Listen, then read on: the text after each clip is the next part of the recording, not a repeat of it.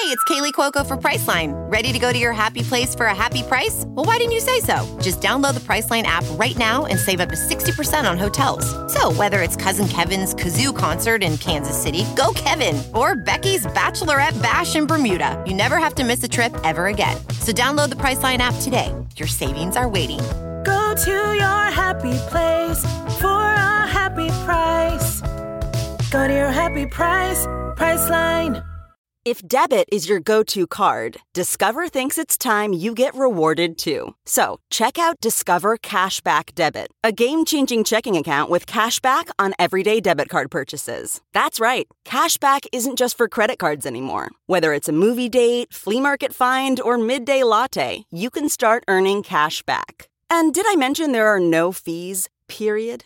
Check out transaction eligibility and terms at discover.com slash cashback debit. Discover Bank member FDIC.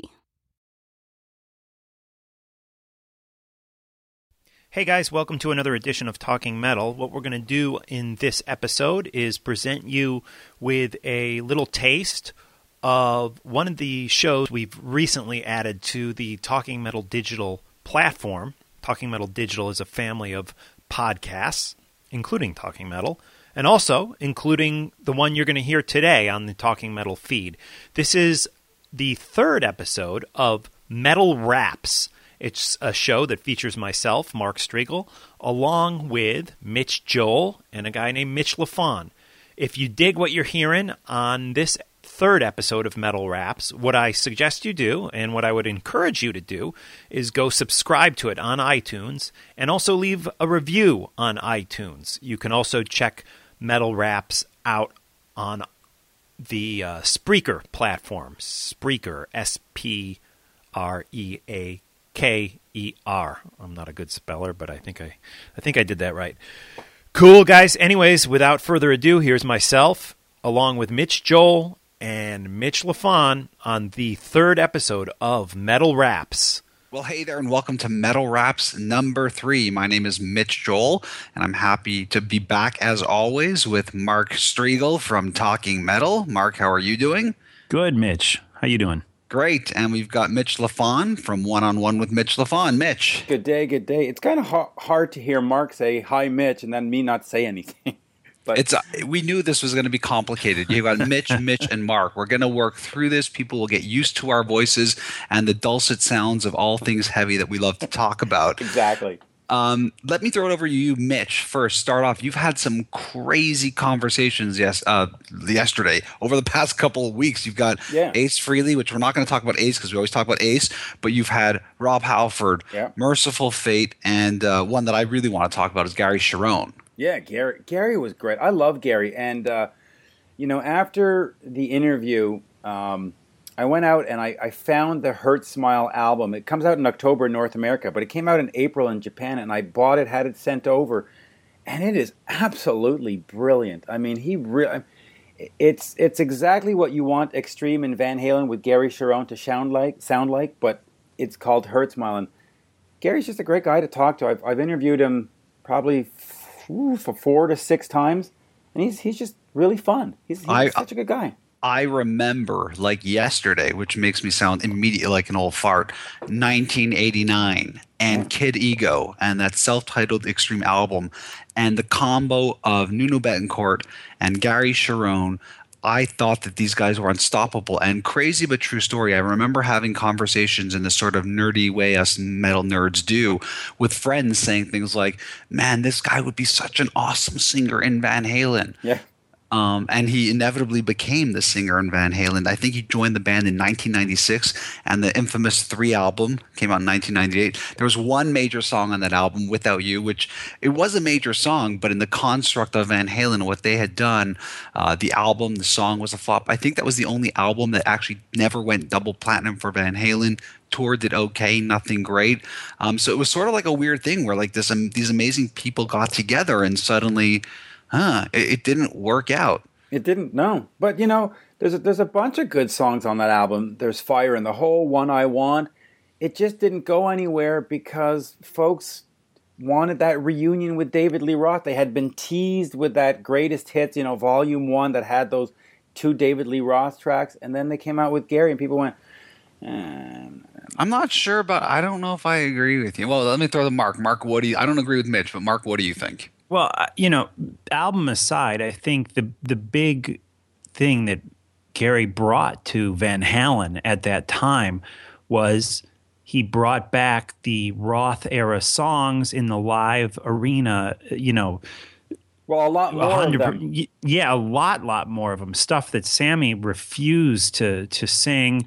I mean, Sammy really wasn't doing, at least not at that time. Again, Sammy came back for uh, a tour after Cherone before Roth rejoined, and, and at that point they started doing a lot of Roth era stuff. But uh, it, on that tour, that was the first time they started really pulling out a lot of the old Roth era classics that they hadn't played since 1984. You know, so um, he really helped, I think, get the band back in touch with that era of their uh, of their past, which, in my opinion, is the the best era of Van Halen. I'll tell you something funny. You know, when I mean, it, it, it really was a blip. Him, him being in Van Halen, being out of Van Halen. He then went on to do this thing called Tribe of Judah, which I could not wrap my arms around. But again, Gary's an amazing singer. One of the most amazing things Cherone ever did, in my opinion, and you may laugh, but I believe it to be true, is that in, in the mid 2000s, he took part in this thing called Amazing Journey. I don't know if you guys know this. It was a tribute to The Who,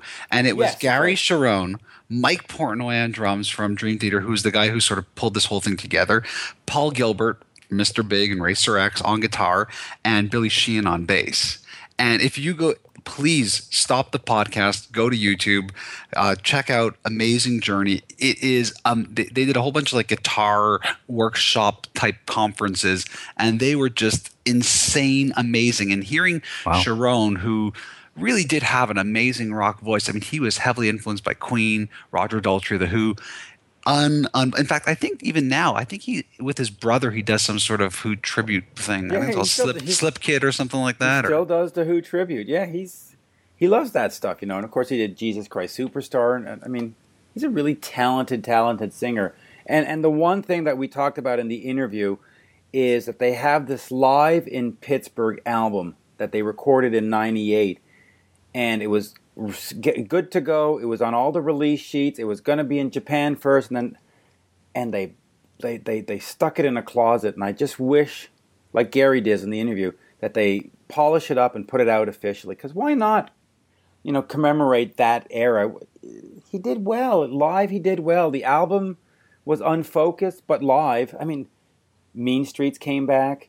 Uh, Romeo De- Delight came back. Somebody Get Me a Doctor. Came, ex- come on, put it out. But what's crazy too is um, it's funny because I, you sort of forget. Like I was laughing, Mark, as you were speaking, because it's like you know David Lee Roth is in, David Lee Roth is out. Sammy Hagar came back from and went, and like it's sort of like unless you really know it, it's like like uh, my head is a bit fuzzy around that whole thing.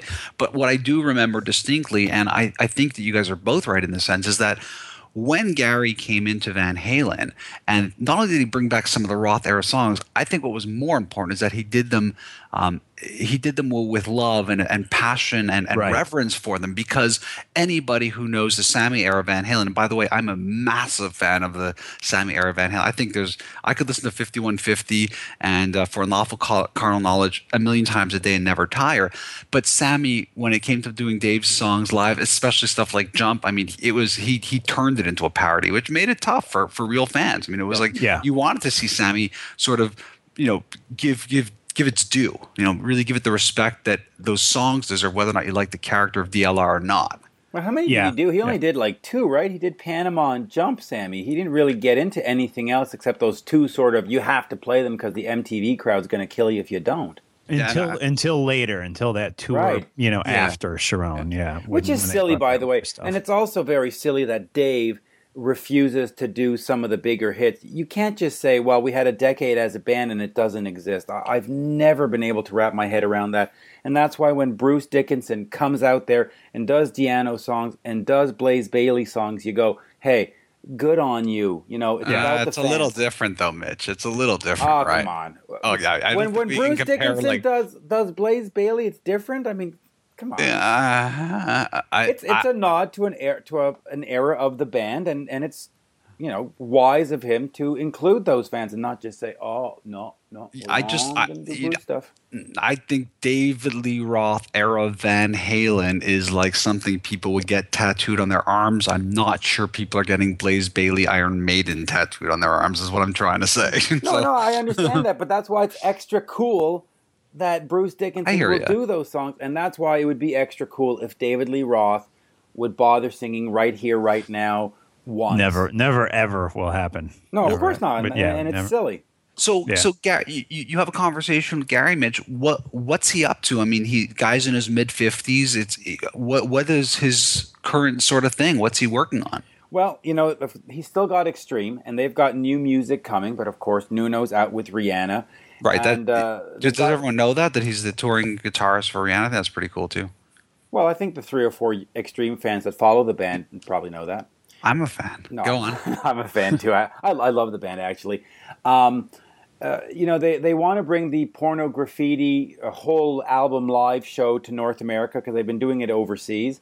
But right now, he's got this album uh, called Retro Grenade with a band called Hurt Smile, his band with his brother. And it is brilliant. There's a song on there called Hello, I Must Be Going. And we talk about it in the interview. It sounds like 1970s Cheap Trick. I mean, everything about it the arrangements, the style, the guitar, everything. And the whole album is just is just great. I mean, I was expecting absolutely nothing from it because the first Hurt Smile was sort of mediocre, and, and that's being polite. But this one definitely goes into my top 10 of 2014. It bothers me, guys. It bothers me because he is such a massive talent and such an amazing showman that he is so hit and miss with his music. And I'm not saying it's by his own creation, but it's like either choices he's making, musical partnerships he's working on. Uh, and even, you know, it's funny, if you sort of reflect on the discography of Extreme, there's a lot of hit and misses even within albums. Forget right, just, just, sure. just, al- you know, entire albums. And it's so frustrating when you have a guy with that wealth of of talent that just can't nail it every single time. It's frustrating as a fan. Yeah, Tribe of Judah was, was awful. That was tough to listen to. And I, I hmm. think what, one of the bands I tried. it I was really tried. it had a it had a picture of him with a gun in his mouth, and I was just like, Oh the- yeah, the, yeah. the image is wrong, the music is wrong, the style for you is wrong, the vocal style. I mean, just everything was, you know, you, you had a checklist, and it was like, no, X, X, n- X. And it's Right. like, come on, Gary. I mean, okay, don't do hair metal. We get it, but just give people some melodic rock. You have that voice. It works. Let's go with it. And by the way, on the Hurt Smile, he covers Elvis Costello's "Pump It Up," and it sounds brilliant. I mean, it's a it's a hmm. great, great album. You know, I'll, I'll give him props for that. I'm I've reconnected with Gary on this album. His, this music works. I'll tell you when, when you said that you had an interview with him, I just smiled. It's nice to hear that he's doing stuff and he's around and he's active. Mark, what's been happening on Talking Metal? Well, we spoke with a guy named Mike LePond from the band Symphony X, who is Sure. Symphony X, you know, New Jersey based band, and he has a solo record coming out which features Metal Mike from Halford fame and also Alan Tecchio. Do you guys know Alan Tecchio?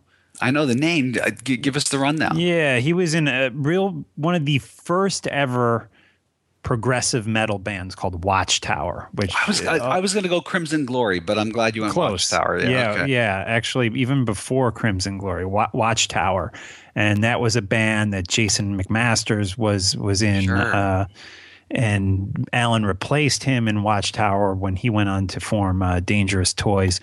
And he also went on to do nonfiction and, and Hades too, which were uh, Oh, some yeah, kind of under yeah underground metal bands from you know the the 80s and early 90s. So uh, so yeah, and And Mark has the fa- his fa- my favorite talking metal episode of all time just went up recently. It's an all girl um, episode with Yes, it uh, is, Butcher yes. Babies, Crucified Barbara, and Hellion. And uh, I did all the interviews, so it was wonderful to hear. yeah, Mitch really helped us out and provided us with some great interviews, Great including uh, Carla from Butcher Babies, which I, I practically fell in love with her listening to that interview. I mean that that was a uh, you downplayed the interview to me. I thought it was a great interview. That's funny too. It's like Mitch, you you managed to like in a circular way promote yourself. That's, That's right. fantastic. Isn't it was wonderful? magical. Yeah, it was, it was very different. I, Uh, I you have know that what? touch. One of the other things I, I, thought we could do on this show is talk a bit about sort of the current affairs of metal. Yep. Um, I found it really interesting slash scary to hear that Def Leppard is taking on a new guitarist, and it turns out that it's Trixter Steve Brown, who I'm sure many listeners remember, and he's actually filling in for Vivian Campbell. Uh, the story here is one I think of hope. I'm going to be very positive. Uh, Campbell's come down with a form of Hodgkin's lymphoma. He was in in some state of remission. It seems to right. have come back, unfortunately. Uh, Campbell, in my opinion, I don't know what you guys think, is one of the greatest living hard rock guitarist this guy was. You know, people will say Dio, people will say Whitesnake, people will say Def Leppard. I'll tell you what I would say. I would say Riverdogs. I think Riverdogs yeah, is one of the greatest. Sure bands. That debut album is still to this day 100% top to bottom, completely enjoyable. So, um, you know, one is I think all of us wish Vivian uh, a speedy recovery because it's, it's very, very scary to be in that space, especially when it, when it comes back after being in remission. But interesting that, you know, Trixter Steve Brown, I mean, that's, a, that's sort of a, that, that one really sort of gave, it was a right hook to me. Yeah, but I mean, listen, yeah. he's melodic rock, but uh, the interesting part of this is – he was on tour with the band all summer on that Kiss, Kiss Def Leppard tour. He was the stand-in ready to go in case anything went wrong. And luckily it didn't, so Vivian got to go through. But it'll be an interesting addition. And and again, I love Steve Brown. I, have sent emails to him. We, we've talked over the years but I really want Vivian to come back because yeah, yeah so absolutely. I mean, Vivian, one of the like you said, Mitch Joel, just such an important part of the early 80s heavy metal scene for me with those first three dio oh, records man. especially the first two holy diver and last in line however back to the def leppard thing um, what i would have as a def leppard fan what i would have loved to have seen happen is they bring Pete Willis back into the fold oh, temporarily. Oh, now, Pete Willis, of course, played on those first three Def Leppard records and sure. co-wrote some of the biggest songs on those records, bringing on the sure. heartbreak and and photograph. Is those songs were written. It? Well, that's the thing. I mean, where's the guy? Uh, probably yeah, living in missing. a dumpster somewhere. oh God! no, he's probably he's probably a multimillionaire. I mean, he wrote "Photograph." You know, I mean, I would think unless he just signed off his you know uh, rights know. to it when he left the band. Yeah, yeah Mark, you know there's what? all sorts of shady stuff going on, Mark. I'm not sure if we could uh, yeah, claim that he's he's, he's he's he's he's sad, but and, and a lot yeah. of bands back in the day, when they would throw you out, they would buy out your contract and True. say, "Okay, we'll give you a hundred thousand. You go, "Oh, that's a ton of money." And then you don't realize that it's going to make millions, right? So who I, who knows? But but I'll tell you something. When Trixter came out, I don't know if you guys remember, they, they were really very much promoted as sort of like the new kids on the block of metal. It was yep. supposed to be these yeah. young guys, comic book covers. Um, I even think later on it was somewhat admitted that they were lying even about how young they were, and they weren't that young. But uh, again, no doubt, you think about the combo between the singer and Steve Brown, the guitarist. Steve was an amazing guitarist. I mean, he was amazing back then. I know that they've recently got back together. Trixter have been doing dates, and again, you can go on YouTube and watch some of the clips. If you like the songs and if you like the music, they sound really, really tight. And I think a big chunk of it is Steve's playing. This guy is agreed. really, really tight. Agreed. Cool. Absolutely but, uh, agreed. And and I think he'll fit. But again, I just don't want him to fit too long. Uh, you, you, know. Well, you just want Viv yeah. back. I mean, it's Viv. Like, yeah, you you know, Mark, when you said last in line, you just sort of go, oh man, yeah. think about the riffs yeah. on on those songs, like just crazy guitar riffs. And, um, but also before- the, curse of Def Leppard. I mean, they, they've been through all kinds of stuff. They don't need a guitarist who who you know another guy who loses a battle to can't. They just don't need that. The fans don't need that. Viv's family, you know, we, we just want him back yeah. for all the I mean, right reasons listen, part of the story here is that as we continue our passion for the music, we can't deny this the sort of regular cycles and turns of life. I mean, even you know, this past week, ACDC, right? Malcolm Young yeah. being treated for dementia. Guy had uh, major medical issues happen, medical crisis last year. He's apparently in a home. Band's still going forward, and they're doing stuff, but. I mean, you know, it's it's really it's, it's shocking. It really is shocking to be our age and see our our the, the bands we know and love, it, it just they're getting older. Everyone's getting older. Getting older right? Yeah, yeah. And, that's great. You know, and of course, Peter Criss had his uh, breast cancer, and it. But I think the band like ACDC should go on, um, if if not for anything else, just to honor Malcolm and say, you know what, we, we're we're going to hold strong just for you, buddy. And, yeah, and, uh, and Malcolm in the mix of things, uh, you know, in the pocket, amazing rhythm player, definitely was playing a backseat to the chaos that was, you know, ACDC. yeah, Yeah. ACDC and Angus and then that whole world. Hey guys, uh, always a pleasure to do this. Absolutely. the, the time flies every single time. But what about Uh, our ace segment? Okay, yeah, exactly. We didn't do an ace. Set. We apologize. This is we should we should just call this metal Ace Frehley as the podcast. That's right. Ace Raps. The ace raps. Um, hey, ev- you could follow me on Twitter at Mitch Joel. Uh, Mitch, why don't you let people know where they can find you? Uh, You can find me at on Twitter at Mitch Lafon, L A F O N. And Mark? Cool. I will plug the Facebook page uh, today. It's it's facebook.com M Strigl. That's M S T R I G L. Friend me there. There you go. Awesome. And we'll be back with episode number four of Metal Wraps coming up really soon.